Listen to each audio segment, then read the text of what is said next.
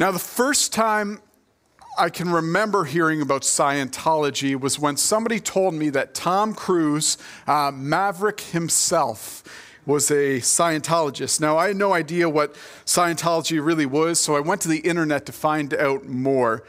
Now, in 1950, a science fiction writer named L. Ron Hubbard published a book called Dianetics the modern science of mental health. And this outlined his new system of psychotherapy. But within four years, what had happened is it kind of gave birth to a movement, and the Church of Scientology had begun.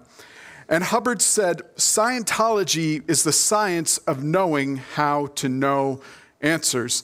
And I'm still trying to get my head around what that actually means. So if you can explain it to me, please do afterwards. But uh, every worldview or every religion has to be able to answer some pretty big questions. There's kind of some essential questions that need to be answered. And one of those questions would be origins.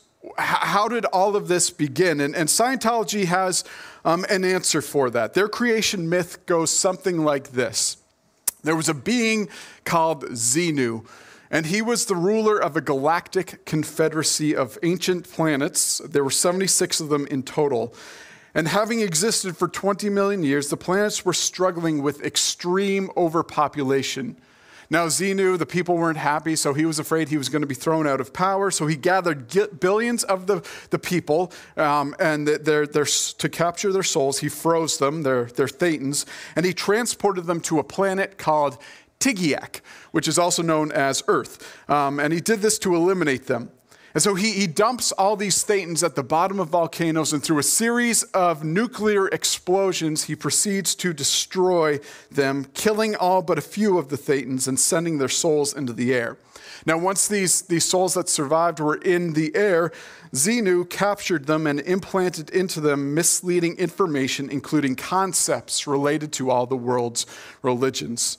And after all of this, Xenu was eventually captured for his crimes and he was imprisoned. And Earth, or Teegeeack, was left to be a prison planet by the Galactic Confederacy.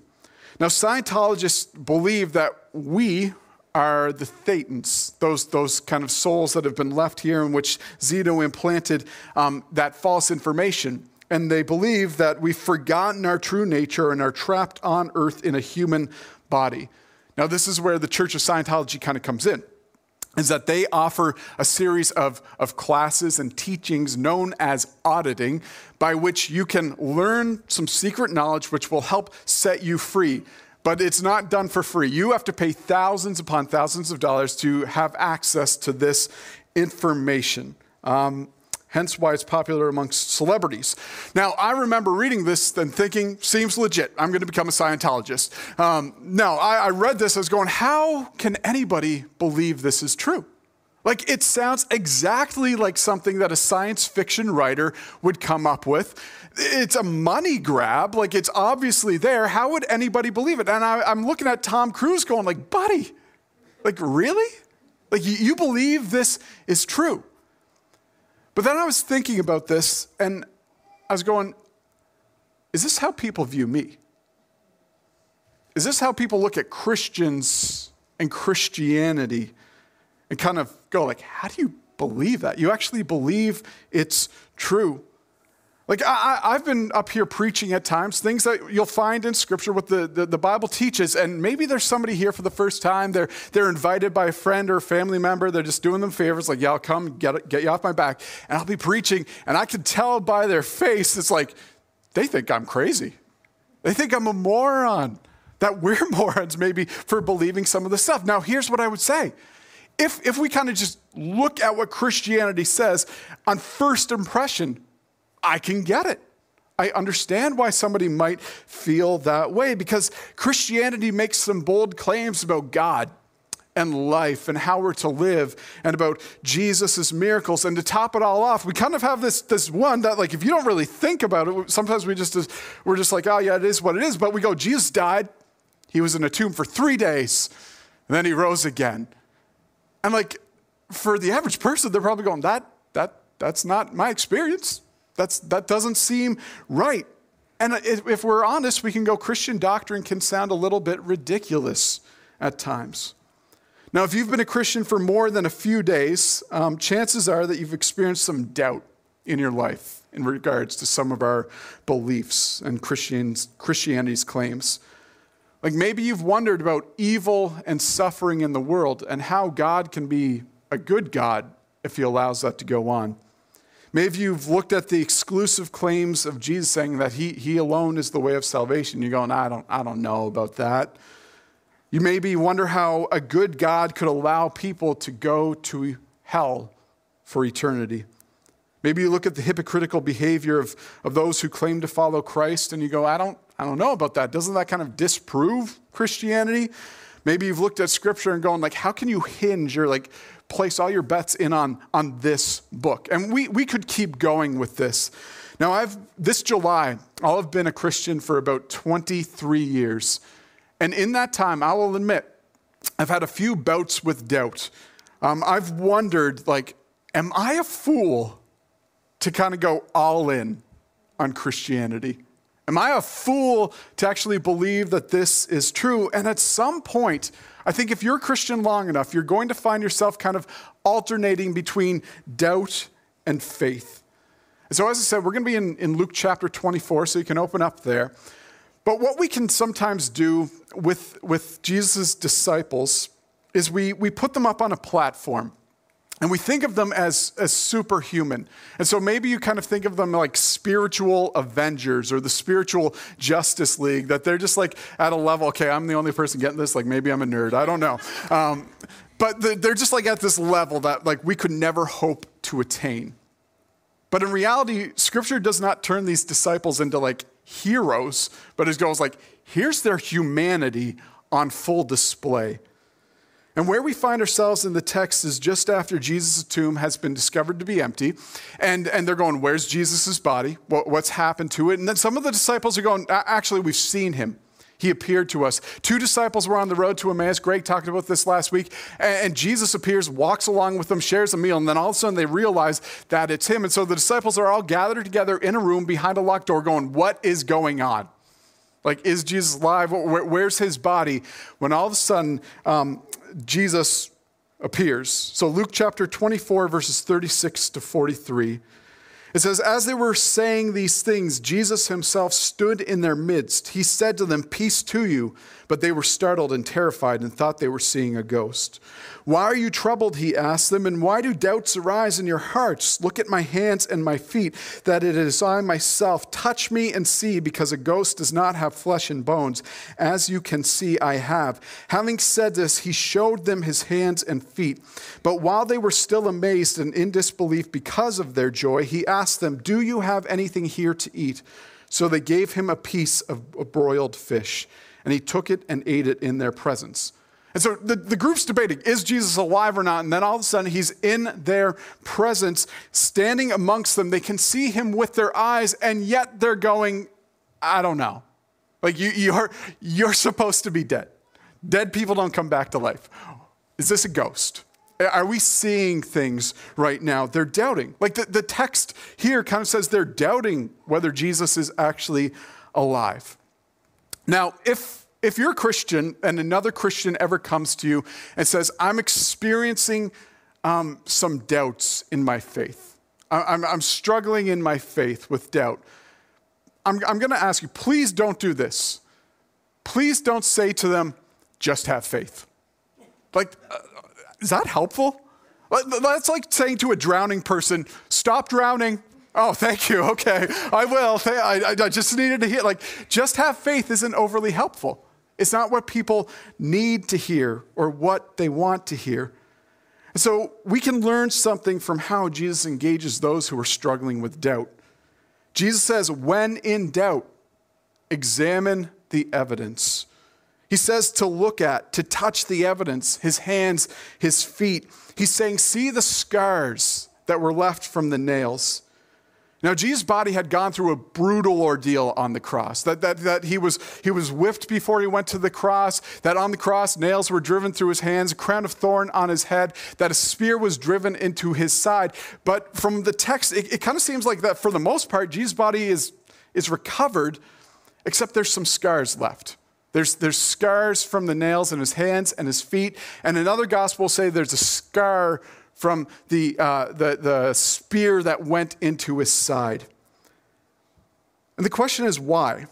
Why does Jesus seemingly choose to keep these scars? Why doesn't, like, while he's fixing everything else up, have those healed? Like, I, have heard stories where parents, um, their young child has a fish and they'll, they'll be walking by and they notice that Goldie's doing the back float. That Goldie has passed away. And, and, and before their kid notices, they're hoping to spare the kids like a brutal life lesson at a young age. They go out, they buy another goldfish, they pop it into the tank and hope that the kid won't notice. But the kid will be looking at the tank and they'll go like, Goldie looks different. Goldie doesn't seem to be the same. And they can tell by the markings whether it's the same fish or not. Like Jesus' scars, I believe they're there to help confirm his identity. God did not send a replacement Jesus to kind of make the disciples feel a little a little bit better. This is not somebody impersonating Jesus, that he bears the scars. The Jesus who died on the cross is the Jesus who rose again. In Acts chapter 1, verse 3, Luke writes this After he had suffered, he also presented himself alive to them by many convincing proofs, appearing to them over a period of 40 days and speaking about the kingdom of God. And so Luke's going, for 40 days, Jesus is, is making appearances to his disciples. He's giving them convincing proofs that he is alive. Like, it's, it's not this celebrity appearance where Jesus paid just to stop in, one and done. He's out of there. Like, it's over and over. He's, he's appearing to the disciples. And so often people say that, that, that faith is blind belief. The faith in the New Testament wasn't blind belief, it was responding to evidence. It was based on evidence that faith is a confident trust in what we have good reason to believe. Now, I, I, think, again, as Christians, we'll do well to admit this that a lot of the things that we, we claim to believe are hard to believe on initial hearing. Now, searching for reasons to believe something, Jesus doesn't frown upon that. That Jesus himself is going to examine the evidence, and he's not afraid of what you might discover when you examine the evidence. There's that line in, The Wizard of Oz where the guy's like, pay no attention to the man behind the curtain. Jesus isn't afraid of us taking a look and seeing what we'll find. Now, seasons of doubt, they're not fun. And sometimes as a Christian, you might feel some shame and guilt when you wrestle with doubt. But here's what I would say is doubt can be the beginning of a stronger walk with God. Doubt can be the beginning of a stronger walk with God. It's not a sin to doubt. It doesn't mean that you don't have faith.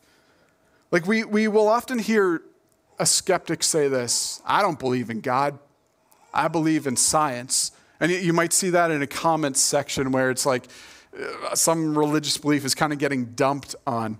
Now, I would say, like, well, most Christians would actually agree. Like, we believe in science as well, we're, we're not against it. But a true believer in science will not be afraid to examine the evidence and follow where it leads and believe what it points to. And as Christians, uh, like sometimes we can be opposed to science. Like I've, I've seen some Christians demonize science and go, ah, it's of the devil, pay no attention to it. But, but we shouldn't be opposed to it. It was actually out of the Christian worldview that science could be born, that, that, that, that the study of everything could kind of be born because Christians were going, no, there's a God. He's a God of order, He's a God of intelligence, and, and we can know, we can trust what's there. So that's how kind of science was born. And I, have said it before, but it's like I, we shouldn't be afraid of science because, like, science and archaeology, they just kind of keep catching up to what the Bible teaches. Now, as Christians, if we believe that our faith is true, we shouldn't be afraid to examine what we espouse to believe to see if it holds up. Paul or Chris Price and Paul Chamberlain, they, they write, an unexamined faith is not worth trusting. And I've been, I've been doing this for quite a few years. I've been in the church my entire life, and I've seen my fair share of people walk away from the Christian faith. But, but here's what I would say a lot of the time, it's not this that people encountered a hard question and that there aren't good answers. What it often is this is that people encountered a hard question and then they were lazy. They wouldn't go looking for answers. They, they just kind of were like, eh, whatever. Or, again, we, we got to make sure we don't do this, that when people come to us with doubt, that we don't just go, ah, just have faith. Pray a little more. Like we, we've got to guide them towards good answers, and there are answers. Now, if we're not, if we're not careful, that initial doubt, that can transition towards sin, towards the sin of unbelief. And the sin of unbelief is a choice to remain in doubt and skepticism rather than to seek the truth with an open heart and mind. It's being afraid to open our mind because we're afraid that we might find something that requires us to change. C.S. Lewis, he said, Christianity is a statement which, if false, is of no importance, and if true, of infinite importance. The one thing it cannot be is moderately important. He's like, it's either true or it's not. If it's not true, don't waste your time with it, essentially, is what Lewis is saying. And so we can't touch the hands and the feet of Jesus. We can't, we can't see them with our eyes to examine that evidence, but there's still evidence to be examined. The field of apologetics, um, it offers so much evidence. And if, if you're like sitting here, you're going like, I am the doubter. I am struggling in this. I would be more than happy to, to talk with you about that. I'd be more than happy to point you to some resources, some authors, uh, people that I found helpful in my own faith walk. And I'll just say this my, my relationship with Jesus, my faith in Christianity has only gotten stronger as I engaged with those doubts that I had. And the truth is, many of the things that, that we wrestle with are doubts. With some research and some reasoning, we can actually find that they can be addressed, that they're not such a big question as we may have thought. All right, let's keep going. Luke chapter 24, verse 44 and following. Jesus told them, These are my words that I spoke to you while I was still with you, that everything written about me in the law of Moses, the prophets, and the Psalms must be fulfilled. Then he opened their minds to understand the scriptures. He also said to them, This is what is written The Messiah will suffer and rise from the dead the third day and repentance for forgiveness of sins will be proclaimed in his name to all the nations, beginning at Jerusalem. You are, my, you are witnesses of these things. And look, I am sending you what my father promised. As for you, stay in the city until you are empowered from on high. Then he led them out to the vicinity of Bethany, and lifting up his hands, he blessed them. And while he was blessing them, he left them and was carried up into heaven. Now, when we look at the Old Testament scriptures, what, what we can see is that Jesus doesn't end up on the cross accidentally. Like Jesus isn't hanging on the cross and God goes, ooh, did not see that coming. Like that, it doesn't catch him by surprise. That, that we can see from the scriptures that this, this was part of the plan of God for the salvation of humanity. But what we can often do is think of God's plan of salvation, it, it, that it, it kind of stops at the resurrection. But verse 47 is going, no, there's, a, there's another part after the resurrection. That repentance and forgiveness of sin will be preached in the name of Jesus to all the nations. And so, what Luke doesn't kind of include the, the Great Commission in the same way that Matthew has it, where it's like, go out into all the world and, and make disciples, baptizing them in the name of the Father and Son and the Holy Spirit, and teaching them to obey everything that I've commanded you. Luke doesn't have that, but in what he's saying here, you, you kind of see it there. And he's saying, You're going to proclaim the name of Jesus to all the nations. And when people hear about what Jesus has done, they have to decide what are they going to do with the news of Jesus' death and his resurrection and what that means. Do they believe that Jesus' death atoned for sin, that he was, he was the sacrifice, that he took their place? Do they believe that his resurrection proves that sin has been conquered, death has been conquered, that eternal life is possible? And then it would go on to say, it's like, if they believe this, if they repent of their sins, that, that eternal life is possible. Now, here's the thing if you want to talk about that, we're not going to charge you for it. Um, that often it's like if somebody's saying, like, I've got secret knowledge, pay me and I'll give it to you, it's a cult. Um, whereas Christianity is going like, here's everything we know, free of charge because it's been freely given to us. And so we would love to talk to you about that. But Jesus' disciples were to be his witnesses, proclaiming the name of Jesus to the nations. That he's going, you're, you're going to make him known. And so this is what we believe is our job here at HCC as well. And this is why our mission statement is this is to know Jesus and to make him known. That we, we want to know him in relationship. We don't want to just treat Jesus as like this name that we tack onto our lives. Oh, it's my, my hell insurance. No, he wants re- relationship with us. But he's also given us a mission that we see here clearly that we're to make him known. We're to make disciples. We're to help other people know him in that type of relationship. And we believe this is important that people know Jesus through this relationship, that, that's essential. Why? Well, it's because what Jesus says in John chapter 14, verse 6. He says, I'm the way, the truth, and the life. No one comes to the Father except through me. And so, what Jesus is saying here is that what somebody believes of him is of eternal significance. And I, I know this, this claim of exclusivity.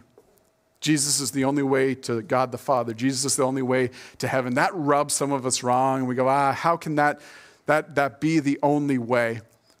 Well, I would say, like, take Jesus' advice, examine the evidence, see, see whether it points up. When we try and like actually take all the religions, group them all together and say they all go to the same place, that's actually more offensive than it is saying there's exclusive ways because you're saying you're, you're all the same. There's no difference.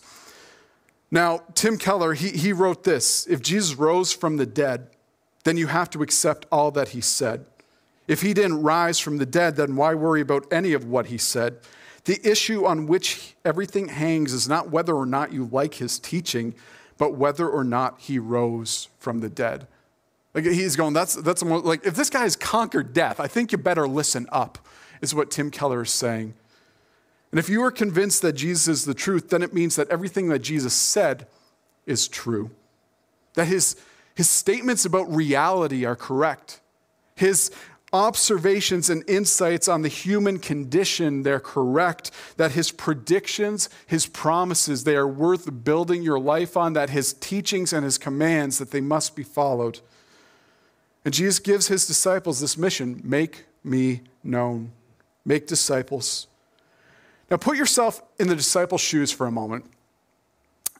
Your rabbi is back from the dead over 40 days he keeps appearing to you and he's it's like you're absolutely convinced that he's alive and, and, and he's, he's talking about the kingdom of god and how things are going to be when he's king and you're going okay i mean you were dead and you're alive. What's going to stop this plan? Like who are you going all in with? I'm going with the guy who was dead and is alive. Like i'm going to throw in my towel with that guy. And you're like let's make this happen. And then jesus leads you out into the countryside after 40 days and you're going like are we are we having a nice picnic a little getaway before we make this happen? And he's talking and he just starts ascending into the sky until you can't see him anymore. Like luke gives more detail about what, what took place in acts chapter 1 verses 9 to 11 he says jesus was taken up as they were watching and a cloud took him out of their sight while he was going, they were gazing into heaven, and suddenly two men in white clothes stood by them. They said, Men of Galilee, why do you stand looking up into heaven? This same Jesus who has been taken from you into heaven will come in the same way that you've seen him going into heaven. And so the disciples, like, they're so focused on Jesus going into the sky that they don't notice off to the side that there's two angels there. Like they just completely miss this. The angels have to get their attention and essentially say, guys, it's time for you to go home. Like, don't stay here, go home.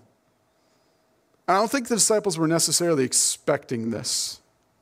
Like, imagine the questions that the disciples are going to have in this moment. Why did Jesus have to go? Where, where is Jesus? Has, has, he, has he abandoned us? Like, wouldn't this mission that he'd given them to, to, to make his name known be a lot easier if Jesus were still around. Like if he had stayed here, I think it would be so much easier. It would improve the odds of success. Like we, we, could, we could just kind of be like, Jesus is alive, he's conquered death. And somebody would go, I don't know if I believe you. It's like, that's cool, but he's in Jerusalem. On his throne. Actually, check out the live feed. We can see it here. Like, it, it wouldn't be, witnessing would be so much easier. Evangelism. It wouldn't be such a struggle. If Jesus had stayed, he could answer all of our questions. I mean, we could bring our biggest, hardest ones, he'd answer them. He could address our doubts. He could resolve disputes over, over doctrine and church policy. It's like, who's right? Who's got this right? Who understands it? Jesus could be like, here's how it is. And we'd realize we're probably all wrong. Um, but with the power that Jesus has, he could impose order on all the violence and the evil that we see in the world. He could address poverty so easily. But Jesus didn't stay. He ascended into heaven, leaving his disciples with this mission to change the world. And we go, why did he go? In John chapter 16, verse 28, Jesus says, I came from the Father and have come into the world. Again, I am leaving the world and going to the Father. Have you ever missed home? Like, I, I, know there's a lot of people here that call HCC their, their home church, but, but you're going like, uh, home is, is, is back in a different country, and it's like y- you miss it. Or maybe you've just been traveling and, and you just miss your bed. Or it's, it's, it's often not just the place, but it's the people that we miss. Like I remember during the lockdowns in, in 2020 where they're like, you can't leave anywhere. you you just stay where you are. You couldn't travel between provinces. Man, there were so many times where I just like wanted to get into the car, drive to PEI, and see my family. And I, I think we might like dismiss this as insignificant, but I think Jesus missed home. That for 33 years he'd been away from his father, missing the intimacy that he had experienced with God the Father from before time began. And I can imagine that he, he missed him. Now, all along, Jesus, he knew that his time on earth was temporary, and now that his work on earth was done, he's ready to go home to his heavenly Father. And again, we might go, I, I don't know, that's, that's a little small. But if God is everything that Jesus made him out to be, wouldn't you want to be with him? Isn't there a part of you that, that, that aches for the goodness of heaven and the promises of God? Isn't relationship with God like it's intended to be and we long for the end goal of the Christian faith to get us back into relationship and community with Him? In John chapter 17, verses 4 and 5, Jesus says, I have glorified you on the earth by completing the work you gave me to do. Now, Father, glorify me in your presence with the glory that I had with you before the world existed. And so Jesus had finished his work on earth and he, he ascends into heaven. I want to ask, what do you envision Jesus is doing in heaven? Is he like sleeping in? Is he retired? Takes up a few hobbies, improves his golf score? Like, like what, what is Jesus up to? Well, scripture would say Jesus hasn't retired, but he's at work in heaven. Maybe you've watched one of those court um, dramas or legal dramas, or maybe you've experienced it yourself. Um, but there's legal trouble. And what's the advice? You better get yourself a lawyer. And the advice is get yourself the best one you can afford because the better the lawyer, the better your chances at success. Now, maybe like I've heard sometimes where somebody's like, I'm going to represent myself. And I'm like, unless you're a lawyer, that's a terrible idea. Like, that's not going to end well. You're, you're, probably not going to win the case. The better the lawyer, the odds your, your success at, or the better your chances at success as, as, as being exonerated or winning the case. And if you were to stand before God, how are you going to plead your case that you deserve eternal life? That you aren't guilty? That you deserve eternal life? What are you going to appeal to? You're going to be like, look at my exemplary behavior. Look at my good deeds. It's like compared to some other people, we can look awesome. But when you compare yourself against the standard, which is the holiness of God, it's not that awesome. It's not impressive. In Romans chapter 8, verse 31 and following, Paul writes, What then are we to say about these things? If God is for us, who is against us? He did not even spare his own son, but gave him up for us all. How will he not also with him grant us everything? Who can bring an accusation against God's elect? God is the one who justifies. Who is the one who condemns? Christ Jesus is the one who died, but even more has been raised. He also is at the right hand of God and intercedes for us. Who can separate us from the love of Christ? And Paul is saying that Jesus is still at work for your salvation, but he's working for your salvation in heaven, interceding for you. And you go, what, what, what does this mean? It's like this Satan is called the accuser in Scripture. Again, you might go, Satan, you believe that? Yes, we do. Um, and he can come before God and he can point out your sins. And he can point out all your failures. And Jesus goes, Yes, that's all true. But then he holds out his hands, leans to his left, and he says, But that has been paid for. That Jesus is in heaven right now interceding for you. He's pleading your case. He's at the right hand of God interceding for us. And please don't understand, when, when Jesus ascended, he did not abandon us. The ascension gives us a confidence that we have a friend in heaven. It gives us the confidence to know that he's there preparing a place for us.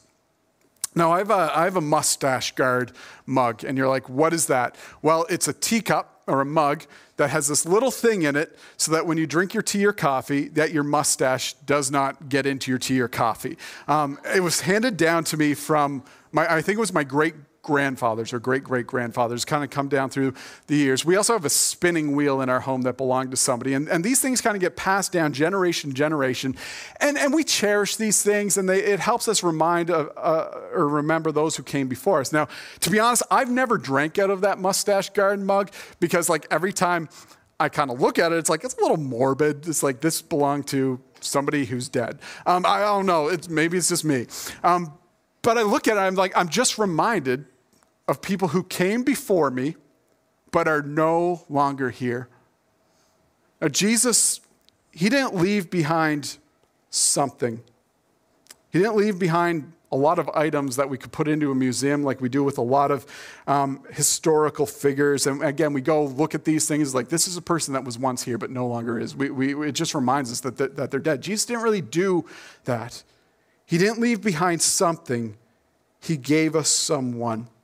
And Jesus tells the disciples, Stay in Jerusalem until you're empowered from on high. And he's speaking of the Holy Spirit, who is a gift given to every Christian or every person who believes in Jesus as Lord and Savior. And so we don't have Jesus with us anymore, but we have the Holy Spirit, His Spirit in us, present with us everywhere we go, that we have been empowered by God to make this mission happen, to take His name to the ends of the earth. That we've been given what we need to make disciples. The Holy Spirit, He's not a thing, He's a person. He's alive and he's active. And the greatest evidence that might convince a world that Christianity is true is seeing the Holy Spirit at work in you, transforming your character over time as you witness and testify to Jesus. Now, a final reason that Jesus might have returned to heaven is so that we would actually be his witnesses today. Back in 2017, uh, my wife Shannon, she won a trip down to LA to go to the Lego Ninjago movie premiere. She won it through Indigo or something. And uh, we, we flew, flew down to LA. We were staying there, and uh, my wife, uh, my son Seth, and I, we were outside the premiere waiting to go into the theater to see the movie. And we, we couldn't get in, and the stars uh, who were voicing the, the characters, um, were appearing or showing up to walk the carpet. And so Olivia Munn um, pulls up in her, her fancy car right in front of where we're standing, and she, she gets out. And when everybody saw that, like it was like the whole crowd just kind of went and like just right towards Olivia. And we were kind of like getting pushed out into the street because of where we were. And, and there's grown men going like, Olivia, Olivia, trying to get her attention. I'm like, guys, you kind of look pathetic. She's not going to be impressed uh, by that. But, but they were all focused on her trying to get her attention. And if Jesus were still here, the church likely would not have dispersed. The celebrity of Jesus might have been too much for the mission. Like, I mean, think about it. Like, I'd want to go to the church where Jesus is preaching every Sunday. I said in the first service, like, don't listen to Greg and I. If Jesus is here, like, go see, go, go see this guy. Like, if you're in Jesus' church, aren't you going to try and get into his life group? Like, think of the truths he's going to drop week after week. And the church would have likely stayed gathered, huddled around Jesus, and the good news of forgiveness of sin would not have actually gone out. And so Jesus, in his wisdom, gave his disciples the mission to make him known until he comes again. And that is our mission as well. And so while Jesus is in heaven representing us, we're to be here representing him. And so we could spend whatever time we have staring up into the sky, waiting for Jesus to come again or for us to go to him. Or we could seize these days, take hold of the gospel, and do everything we can to make him known. With God's Spirit empowering us, this mission is possible. The fact that Jesus left means he doesn't doubt it.